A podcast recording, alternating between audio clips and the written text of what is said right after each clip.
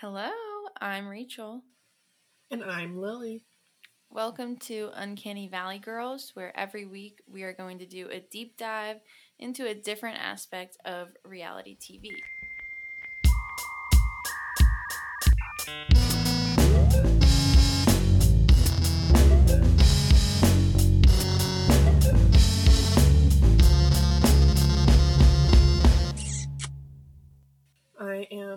Excited that we're starting this. We've been trying to start this for a little while, but Yes, it's a New day.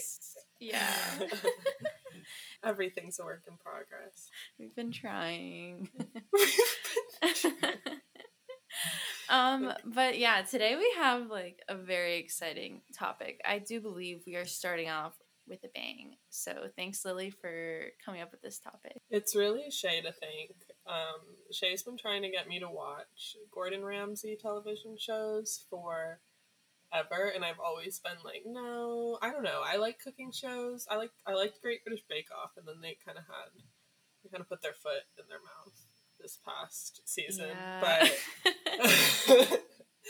um but then once i watched the first one i have been like addicted i've been watched i've i've mostly been watching recent gordon ramsay shows which hence why i will be taking the second half of his career on today but i also have been watching masterchef and i'm like addicted to it I think it's kind of funny. I feel like Gordon Ramsay is like its own subgenre of cooking show. i feel like when it's true like once you watch one it's really i don't know even i'm like i could watch a different cooking show and probably enjoy it but why would i when there are 10 different gordon ramsay there's probably more i think there's more than that but um, Oh my god, a plethora. there's a plethora yeah So we'll many. Um, yeah, I kind of am the opposite. I mean, I love re- reality TV in general, but I feel like cooking shows were never necessarily my jam. Like sometimes I would watch those one-off like holiday themed like Halloween sugar baking shows. You know what I mean? delaney would- already asked that we do an episode on spring baking championship so i do know what you mean but of course I've like heard of Gordon Ramsay and like I know of him as a character. Um, but I kind of tackled his early life and his beginnings. So I thought it'd be fun. Um, Bingetopia sometimes does a little astrology moment. So I did look up his big three. oh my god no. we should just um, discuss it because I wasn't necessarily going to talk about it, but then I looked up his big three on some, I don't even remember what website it was. Probably so inaccurate. can i guess can i guess The website? no Oh. Big three I'm like, I don't think you're going to get truedivinity.com. why would i care what was I don't know. Maybe No, you're like. kidding guys i really care about the integrity of our sources um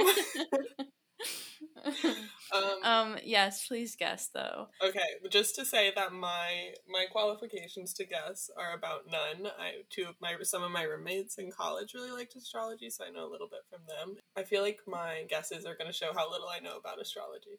Um, That's okay. Okay, okay. I think he's he's got to have fire in there. I'm gonna say he's an Aquarius sun, an Aries rising, and a Scorpio moon. No, that was just vibes, straight vibes. I went off. okay, you're actually totally wrong. Shocking. He's a Scorpio sun, hmm um, a Virgo moon, and a Gemini rising. Um, oh wow, I'm yeah. a. Oh no, I'm not a Virgo moon. Oh, God. Honestly, yeah, like the extent that I know astro- astrology is like people that I know that are signs, I like just think of the signs as that person and I'm like, yeah, I know all the qualities of that sign because I know one person who No, hundred is it. okay anyway so let me just read um, this analysis. No one can say that you don't know your own mind because you have very strong opinions and beliefs. True although reserved and seemingly detached this i this i take issue with this i don't i don't think aligns um But anyway, you actually long to express your views and opinions. So I definitely think he longs to express it, and I don't think he faces those barriers that prevent him from doing so. He longs to and then expresses it. Yeah, so maybe that's something else in his chart. Who knows? Um, okay. If things aren't what they're cracked up to be, you run the danger of becoming hypercritical, content to be a fault finder, but doing little or nothing to help. I don't think that's always true. He helps. okay, but he is a fault finder. He is. A, I'm not arguing the fault finder. All right, true. That's kind well, of his it's job. kind of it's kind of interesting. Yeah, you're like viewing this through his like uh paternal years and like his nice oh, phase. that's true. That's true. I Uh, have the yeah. naivete of only knowing him past 2011. It also says work is your fulfillment, and you probably feel a strong sense of duty and responsibility. That's true. That's Workaholic. true. Gemini rising individuals tend to move into positions of prominence, um, not by force, um, but they adore having an audience. Many of you will become actors and writers and are successful in the entertainment industry, TV, journalism, and the literary world. So, Wow. But is this something somebody Fated. wrote about Gordon Ramsay specifically, or is this just. no, this was About just the his chart. just his chart, yeah. Oh, wow. Wow. Mhm. Guys, astrology is real. You heard it here first. But okay, so moving into Gordon's young life, he was born in Scotland. And if you guys are curious, that's November 8th, 1966. Quickly moved to a much more prominent town in England, Stratford upon Avon. Ring a bell? Isn't that Shakespeare related? I think so. I didn't confirm that, but I'm pretty sure. According to Gordon, his mother was a nurse, his father was an alcoholic, um, and when he was Those were their professions. So um, before he was a chef, he wanted to play football, but he ended up getting a knee injury, so his dream was crushed. And then instead, he entered the Premier League of Cooking. That's a direct quote from his mentor. Oh, I was like, wow, what a. You really know your terminology. um, but actually, at 19, he enrolled in a college to study hotel management. And then he worked as a commie chef at the Wroxton House. Yeah, he works at a few more restaurants in London. And then he um, starts working for Marco Pierre White, who becomes his mentor.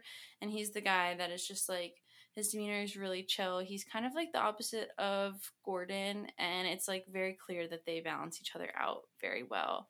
And like the whole time that he's talking, he honestly seems like he is like sedated or something. He his his tone is just like totally chill and he just looks like he has not a care in the world. So it's That's so int- interesting. Gordon primarily worked at French restaurants while he was in London, and during this time, he actually met several people who would later work at his restaurant, which was called Restaurant Gordon Ramsay, which was very creative, Gordon. Um, That's a that that's a theme that runs through his restaurant names. They're very very creative. yeah, it gives me like Lin Manuel Miranda vibes. It's like you really can't like live without your face or name being attached to whatever you're doing. After he works with Marco in in England for a while, he moves to Paris and cooks at a few restaurants there. Then he like takes off on a private yacht for a year and cooks on a yacht, which is basically like what they do on Below Deck. So I would have loved to see Gordon on Below Deck. But yeah, so like I said, after he goes on his like yachting adventure, he comes back to London, and that's when he teams up with Marco, and that's when they um, uh, work on Aubergine together, and they earn two Michelin stars, and then eventually a dispute with the owners ends with uh, Gordon leaving and taking a lot of the staff and the customers with him. After the documentary Boiling Point, it's revealed that the owners are suing him for a million pounds based on these claims that he took the staff members and the customers from their original um, restaurant. Oh. Um, yeah, so that they don't talk about that until like the last episode. But another thing that I thought was funny and worth mentioning was during the show, I was taking note because obviously Gordon is like known for all of his amazing insults, and I was taking note of like a lot of the different ones that he used. And at one point, he calls one of the guys commie, and I was like, "That's really weird. Like, does he mean like communist? like, is was there like a red scare going on like in the kitchen? Like, what's happening?" And then like I looked it up, and it's just like a kitchen term. Like, commie chef is just like a low level chef, like in oh. the kitchen. so when I looked when I found that, I thought it was so funny because like on my list, I literally had like commie on there. So I thought he was just calling the Red Scare in Gordon Ramsay's kitchen. yeah, literally. Right before we get into boiling point, um, I wanted to briefly mention like the Michelin star rating system, just because I didn't really know anything about it prior to this. Um, and the most surprising thing that I found is that it actually is like the Michelin tire. Michelin. Wait, what? Michelin. Yeah. No way. yeah, so basically, um, the first Michelin guide was compiled in 1900 and it was made by the Michelin tire, tire founders. Um, and it was like basically trying to get people to buy cars. And so they like tried to show people, like, oh, you know, you can go to these restaurants, you can go to these different things in the cities. And um, yeah, so it said the first Michelin guide printed 35,000 copies and included maps along with instructions on how to repair and change tires.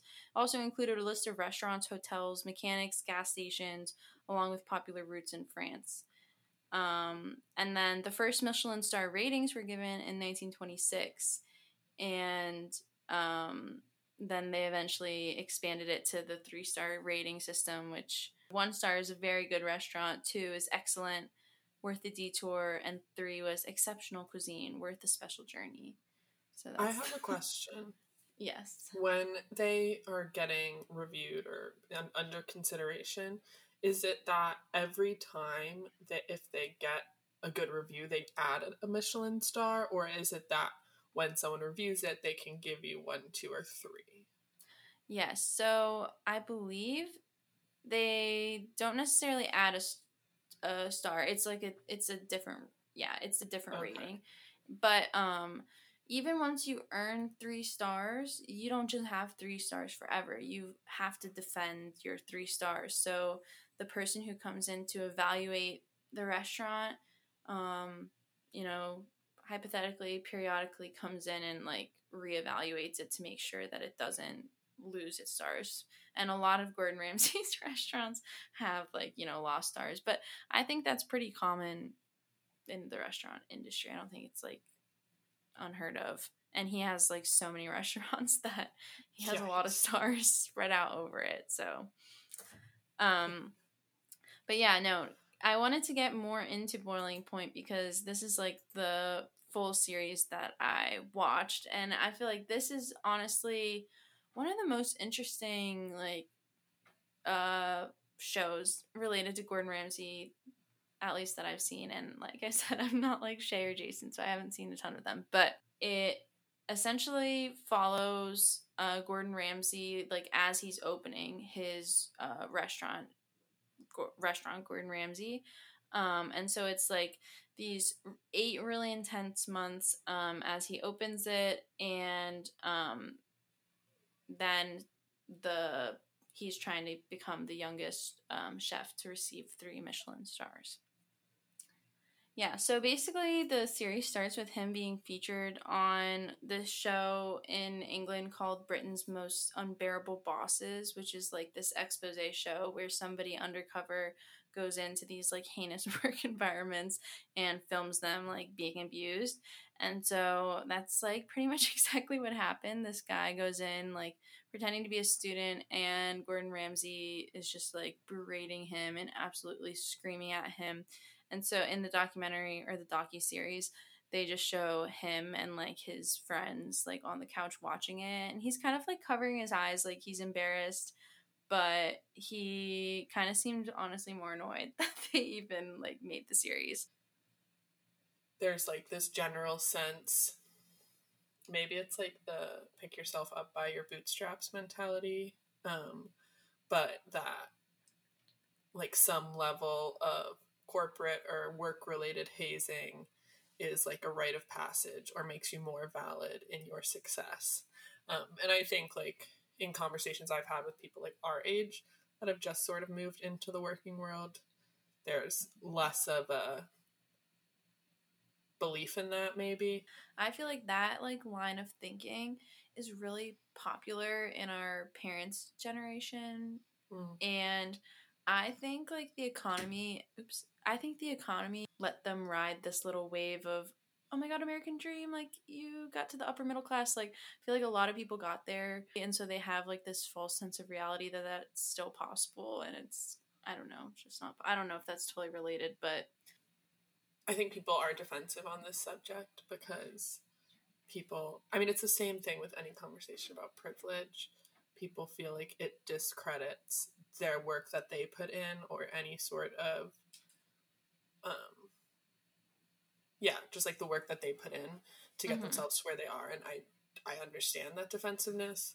Um, and I do think like many, many people put in a lot of work to get to where they are but at the same time there needs to be like a greater conversation about like the cultural significance placed on um, suffering in the workplace or in i think it's true of like things outside of work like school as well at times or thinking about like athletes and the narratives that surround them which obviously there is a little bit more physicality involved in that but or like but i don't know i don't know it's like kind of a double edged sword in how people may be sensitive to this topic because they may feel like someone's attacking them in how much they deserve something based on how much they worked for it. But at the same time, I think if they have these assumptions about the way the world works and that hard work always equals success, then they might look at people in our generation who aren't succeeding and just assume that we're not working hard and that's just like simply not true in today's day and age. People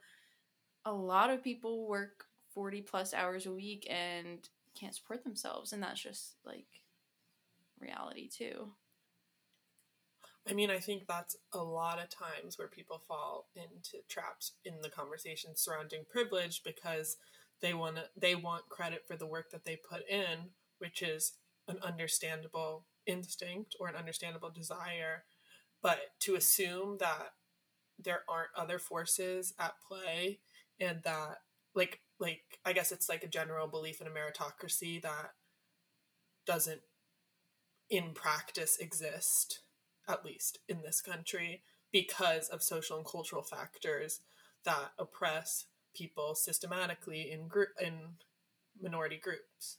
And make it more difficult for people. I mean like even thinking of it like from a disability perspective like prior to covid people with disability like were not always provided the opportunity to work remotely. It wasn't viewed as like a valid option. And like i think one of the good things that came out of covid is now there is more accessibility across working environments um, and there's more general awareness that there needs to be an accessible workplace. But i think to not like to think that everything is just like the amount of work you put in is like ignoring so much of the conversation. Yeah agreed. Sorry about that tangent. Yeah that was obviously this docu-series features a lot of gordon ramsay's mistreatment of his employees. Like i mentioned um, and specifically on the day of the opening, um, there's some issue with the fan in the kitchen and something snaps. So there's no fan and it's getting like really hot in the kitchen. And at one point, they say it reaches, with all the ovens and the burners on, it reaches like 130 degrees. Um, you know, mind you, they're all sweating to death in the 130 degree kitchen. There's a waiter who comes out and is kind of in view of one of the tables and starts chugging from a water bottle. And Gordon fires him oh because God. he was drinking water in front of the customer. wow Yeah. i don't Um, know I feel like a Michelin star restaurant. Maybe I get it. Not actually. I'm not. I'm not trying to defend that. Like obviously they should have gotten fired. As Jason and I were watching this, we were so confused. We were like, "Was he drinking wine? Like, is that why he got fired?" And then they were like, "No, it's water." And I was like, "Gordon." It's 130 yeah. degrees. Come on, they're gonna okay, pass yeah. out. I take back what I said. I take back what I said. You're right. You're right. Okay. um, I mean, I understand like it's a Michelin star restaurant, but come on, do they want like dead bodies? we can talk about this um more later, but I think he like has maybe he still has it, but I definitely you can t- you watched more of his like early stuff, so you can tell me if you don't agree. But at least in his later stuff, I get the sense that he wants to be portrayed in this like sort of like bad boy persona, like this like sexy tough persona, and I feel like him like I'm sorry, but trying... Gordon Ramsay is not sexy. That's I'm not gonna lie to you based on um conversations I've had not a popular opinion. I'm I I agree with you, but I have. Who are you talking about? Shay? Like. um. Okay, I just did a really official source check. I googled, "Do people think Gordon Ramsay is sexy?" And um, I will say I feel validated in this. Like okay, this is where my opinion was coming from. A lot of times in his shows, and like obviously this is something like the producers or him. I I don't know. I assume he's a producer on most of his shows at this point. Um, would like there would frequently be female contestants that would like make like references to them like thinking he's like hot or be like oh my god it's like so hard to concentrate when gordon is like chopping onions but like you know how sometimes they'll have like this like you know older lady who's like oh he's so oh, yeah. I don't know, but by the way you're describing, I don't it, think I'm you should. It's, it's not like that. I don't think you should group um, stereotypically attractive and older people always in separate lanes. Um, um, I don't know. Whatever, whatever way you want to say that.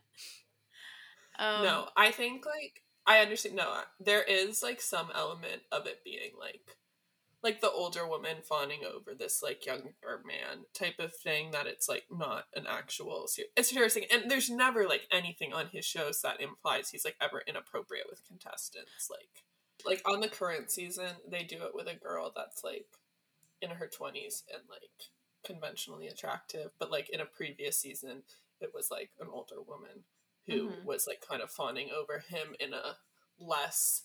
Wait, as was... a side, can I say a side note really quick? Sorry. Yeah.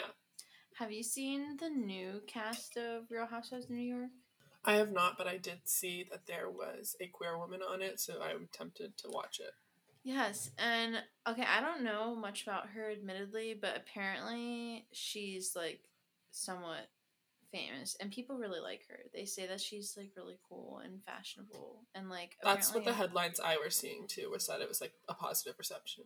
Yeah, I'm kind of excited.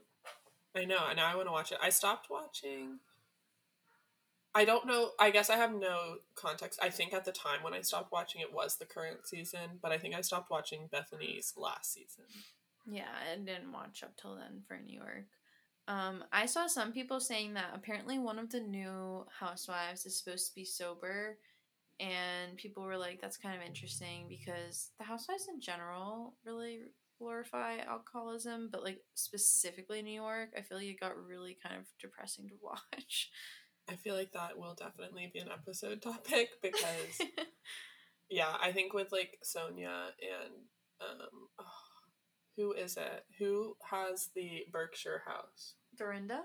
Dorinda, yes, with Dorinda and Sonja and a little bit Ramona. And that's like the point where it's like I don't even know how ethical this is to film. Like, Andy, you should just step in because this is really damaging to her. No, and this is a conversation I've had with other friends specifically about Sonja. It felt somewhat like ethically mm-hmm. wrong some of the scenes in later seasons when like she was seriously inebriated and like I don't know. It just like felt like it crossed a line, and I do have to assume that she consented to it being in the production. Um, there's um one where she's on a trip and she gets like just like so so drunk and I'm pretty sure there's like some medical issue. I don't know. It's been a while since I've watched it, so I don't think I, I think saw that. It's like But- later on, but it just really felt like to some point like you were it was just like crossing a line like watching it Mhm. almost like you shouldn't be witnessing this but i mean like i said like you do have to assume that she i mean i don't know is that a wrong assumption to make like i feel like if she's I don't know. I don't know how that works actually. Yeah i don't know Like if they're don't know if that's a required to sign off on everything. I mean, in Real House of Beverly Hills, there was that moment where like Denise Richards thought she could like call off the dogs by saying bravo, bravo, bravo. I don't know if you watched that season. And they were like, What are you doing? That's not a real thing. But so I did a Google search, and in 2021 there was a Yahoo headline: "Fan study crowns Gordon Ramsay sexiest male TV host." Okay, but I like this. Um, I like this Reddit post. This is obviously not anything mass. This is one single person's opinion, but I just want to read it. Um, the it's on our unpopular opinion.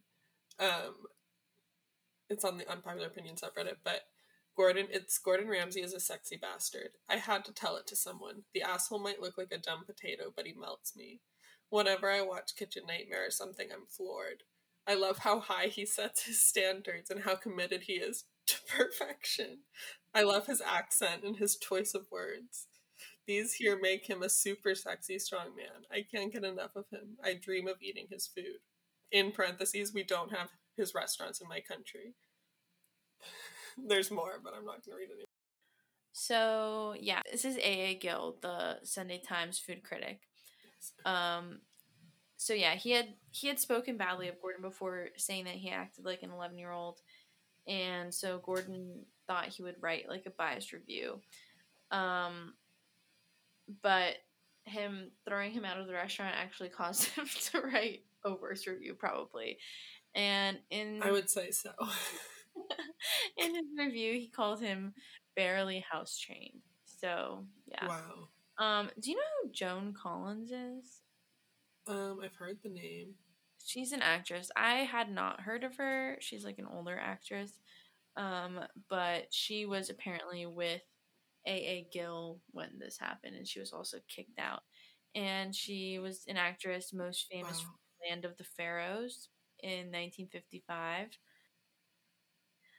So then in the next episode, um, the maitre d basically spots the Michelin guide um, reviewer come to the restaurant. Like he didn't introduce himself or use his like real name, but the guy just recognized him. So Gordon kind of like starts freaking out and and basically, yeah, they do the service and kind of in those days following, there's like a rivalry between him and Marco because like I said, Marco had the title of like the youngest guy to reach 3 stars and if Gordon got the 3 stars on this uh, time, then he would beat him. Um, but in the end, he didn't get rewarded three stars. So this um, docu series ended in January 1999, and he didn't get the three stars until 2001. So a few years later. He's like past the age marker that he would be the youngest one. So instead, he's just the first Scottish chef to get three stars. That's his like first which I mean that's still that's still impressive, but yeah. So Boiling Point was like his first mass exposure to television audiences. That I did want to talk about was in the show. One thing that Gordon says is that he specifically doesn't see himself as a celebrity chef, and he kind of uses that term as like he speaks about it negatively. And clearly, that's like super ironic now because he is like the celebrity chef. And I saw this figure that said, according to Forbes in 2020, he was not only the highest paid chef in the world, but he was the 19th highest paid celebrity. And I think that's like when you think about it though, like the empire that he's built and like the streams of wealth that he has are honestly crazy. And I don't know how he does it like all at the same time. So many of his shows are concurrent. I think it all goes back to his big three. I mean, he's a workaholic. exactly. Um, but then, as I mentioned earlier, I wanted to go through some of the like direct insults that he said on the show just because they're really funny. Um, the first one was again commie, which I realize is not is not a communist insult. Um, but it is an insult still. I don't even know if it is really an insult. I they have like the way they described it. Also, one of the employees described it as like almost their kitchen is run like the army or like the military. So I feel like they just have like a very strict hierarchy. It's almost like the the younger chefs don't even have that much resentment for being like screamed at all the time. But the rest of them are definitely insulting. So um starting off with Fatso, which is never a good one. Um asshole or more specifically arsehole in the British English. um plonker Oh, what's that mean?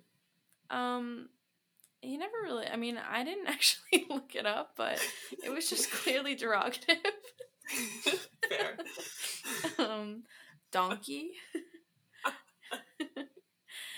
Dirty bastard. Mm. Um, fucking wuss. Dickhead, which is kind of classic. Um, jelly bean, which he called he said specifically to a bald man, in which he per- proceeded to slap his bare head right after calling him a jelly bean. That's horrible. and then one of the popular ones that he like called everyone, which I thought was so funny, was he called everyone a dreamer, like in a negative context. Why isn't he a dreamer? I don't know. Apparently not. But he'd be like, what are you doing, you dreamer? oh, is it like a daydreamer? Like someone that's just like. I guess, off- but it was just really funny. I feel Maybe. like that's like inspirational. Maybe he's trying to like. Uh, it's a new like leadership tactic. I took it more as like, don't even bother. You'll be nothing. that's how I took it. Wait, but people are bothered by this? Um, I mean, the direct insults, like I don't think they appreciate, but like the overall like screaming, it's like they just kind of understand that it's like like we were saying earlier, like a rite of passage. Like I think they just kind of accepted their fate in the machine and they know one day they'll get to bully someone i guess well i didn't i didn't have a specific place that i wanted to talk about this so maybe now is like a good time to talk about this mm-hmm. but i feel like prior to watching it, and I am coming off as a Gordon Ramsay apologist, but um, prior, like the reason I wanted to do this episode is because I actually like don't. I prior to watching, and largely because I've only watched his later shows. Um, prior to watching, like had quite a negative view of him because of his leadership style. I feel like, I mean, I obviously have had like personal experiences. Okay, well, wait. First, let me say so I was coming from it of a lens of like, I don't understand why he was allowed to like perpetuate this sort of like I don't know what it, what to call it, but I just didn't understand like why this persona, and I, I guess I thought it was maybe a product of the time. Like obviously, I, mm-hmm. I think Boiling Point's in the '90s. You said, and yeah, like, '99. Some of his Kitchen Nightmares, I believe, starts in the early 2000s. Is that right? Mm-hmm. Um, I think 2004. And so I thought like perhaps it's just like a product of its time, but I guess I was just interested in the fact that he's kind of maintained popularity when in my view, like he was so largely like negative in a bad way towards people. Um mm-hmm. and so I was kind of interested if like his leadership style was like kind of viewed in like a valid sense, like academically. So I don't know if you read anything about his leadership style, but basically I like looked up and I read this article from like the Journal of Leadership Studies, and it's a scholar like and he classifies Jordan Gordon's like leadership style as like destructive leadership. But so like Paul um, Paul Baldwin, I hope I'm saying that right, is the scholar, but he said that like destructive leadership is frequently discussed um, in other forms such as like abusive supervision, petty tyranny, tyrannical leadership.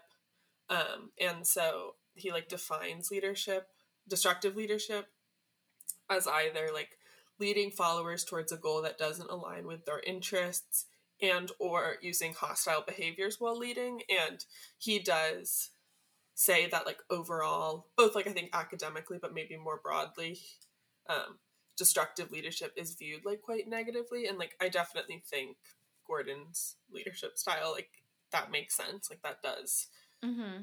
describe like i think the hostile behaviors part i mean i don't think he's like ever really trying to lead someone towards a goal that isn't in line with their interests but um it was interesting and i guess this transitions into kitchen nightmare but he, the scholar like provides examples from kitchen nightmares and so i just like wanted to read this quote that i thought was interesting from the article um and it says In the process of transforming America's worst kitchens, Ramsay utilizes destructive leadership behaviors, particularly at the early stages of change. Specifically, Ramsay appears to concisely direct emotional outbursts towards owners and or employees when creating a sense of urgency, unfreezing current mindsets, creating a guiding coalition, and then shifting toward a new vision. He continues to use hostile methods when coaching others to enable action and generating short term wins under pressure, but his emotional outbursts are typically more subdued during these latter stages. And so the article kind of concludes that, like, there are, there might be, like, certain situations, like, obviously in this article, they're specifically suggesting that the situation in which someone's restaurant is failing because of their, like, in part because of their behavior. I don't know if that's always the case on Kitchen Nightmares. I've never watched Kitchen Nightmares, but um, I know that was like more of the case for Restaurant Impossible, which was like I feel like they're sister shows. Um, um, but I thought it was just interesting because to me, like that, and I'm interested to hear your opinion because you like know more about Kitchen Nightmares. That just made his like leadership style seem a lot more like strategic and like thought out than I really had thought of it as before. Like I kind of just thought of it as like him yelling at people and like I do think in later shows he does he is a good mentor. Um, particularly like early Master Chef, I feel at times that he is. Mm-hmm. Um, so I don't know. I just I just wanted your like opinion.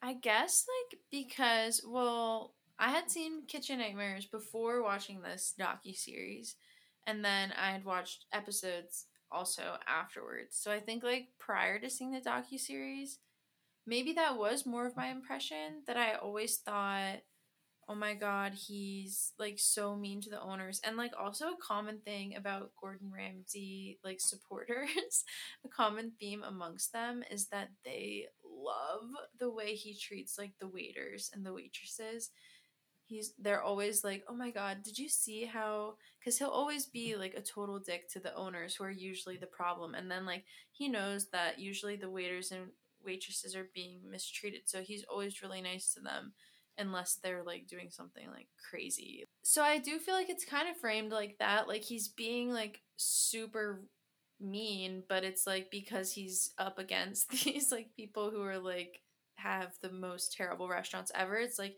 you still see him as the protagonist. But I think like after seeing him run his own restaurant, which is like supposedly like a two Michelin star restaurant, like you'd think that there wouldn't be the same like fear of failure. Like maybe there's still a ton of pressure, but I don't know. It doesn't seem like the same situation is there so you, i don't see it being as like intentional as it's like framed in kitchen nightmares Hmm. That makes sense. I do feel like, I mean, I I have had like experiences with I guess what is defined as like destructive leadership, like multiple experiences. And I think that's why I was like I guess prior to watching any of his shows more biased to dislike him because Mm-hmm. They were like such negative experiences for me and such negatively impacted my mental health that I just like don't really value that leadership style. Um I do think like I saw the point about kitchen nightmares like it is a situation and I do think it's like so funny because I feel like Restaurant Impossible is like the exact same way where the guy is always nice to the waiters, but um the what's his name? Oh, I should know his name. Um but the like he's always like really more tough with the owners. Um but I do think you're right that like it's more telling that he how he ran his own restaurant and I also think that that show is something he's been in a sense like running from for a lot of his career because it was such like an honest i guess it's seemingly honest depiction of Mm-hmm. his behavior Yeah. I'm curious what you think or like what your impression is of I don't know like how much you were exposed to it through like your research on this, but I feel like the British media is like really interesting and different than the United States. And I recognized this first. I don't know if you've ever watched the um Amanda Knox documentary on No, I Netflix. I feel like I've brought this up to you before, but there's this British reporter on there and um it just like struck me because their like tabloid culture I just feel like is so intense and like in a way, I don't know, I feel like it was prolonged like further than the United States like the US is. I feel like ours kind of ended and I don't know, they're just like so salacious in the way that they like describe things is just intense. I don't know if you came across any of that. I i didn't in terms of like gordon ramsay but i do think this is totally just my opinion but i think like in a sense i have read more about the tab- british tabloid culture in um, or tabloid media in in relation to Meghan Markle. And I do think that for us, the largest, like, the most frequently who's subjects to tabloids here are, um, like, celebrities either from, like, movies or TV or, like, think like the Kardashians or music or something. And I think in England, a lot of, there is a lot of, like, media around the royal family and I think here celebrities can criticize the tabloids and the media, but I do think like the royal family I mean at least just this is so like just the impression I've gotten, it seems like they just don't give public opinion very frequently. And so like perhaps like there's just like a lack of pushback against the tabloid media that I think like a lot of celebrities have been very frank about their disdain for paparazzi and um, tabloids in general in the US. And I think that's like a luxury they have because they're not viewed as like some representative of Mm-hmm. something greater. Um, one more thing I wanted to mention before you get into your portion is, and maybe you know this already, but I honestly had no idea that the idiot sandwich thing was not real. Did you know that? Oh no, I didn't. Or it was just like part of a sketch, like on a James Corden show. That makes they so much more sense because it's Julie Chen, isn't it? No, I know. That's what I realized. um, I I saw that and then I was like, yeah, why did I never question that? I guess like in my head I might have just thought like it's a celebrity version, no, I mean but I think that's like a how fair could like but how could he talk to her like that? Um, but yeah, it was like a segment on James Corden's show called Hell's Cafeteria. And yeah, it was Julie Chen, but and all the comments on the YouTube video were people saying that they thought it was real. honestly, like I do think I thought it was real until you said that. Like it just makes sense because it's Julie Chen that it's not real, but like I don't think there's any general public awareness that it's maybe we're wrong. Maybe we've been. if you're not, to aware, by the way, Julie Chen is the host of CBS Big Brother, so that's why it's there's just bit. connections everywhere. Yeah. um, Uh, did you have anything? So after Boiling Point, when did Kitchen Nightmares start? Yeah, so in 2004, he appeared in Ramsay's Kitchen Nightmares. The same year, he created Hell's Kitchen. And then it's kind of odd. I find it kind of odd, but he basically did like one one season of the UK versions and then he like started the US versions. Yes. So then following his um US versions of Hell's Kitchen and Kitchen Nightmares, he comes out with the F Word UK. Um, then he's featured in Gordon Ramsay Cooking Live, Gordon, Gordon Ramsay Cooking Live US, Gordon's Great Escape, which is a UK show, and then that brings us to MasterChef US, which is again on Fox. But I think what's notable about these shows is around the F Word UK. I mean, kind of through Kitchen Nightmare and Hell's Kitchen, because he kind of does take on more of a mentoring role in those. He is kind of like fostering his image to be more likable. And then I think by the time you get to Masterclass, is that what it's called? MasterChef.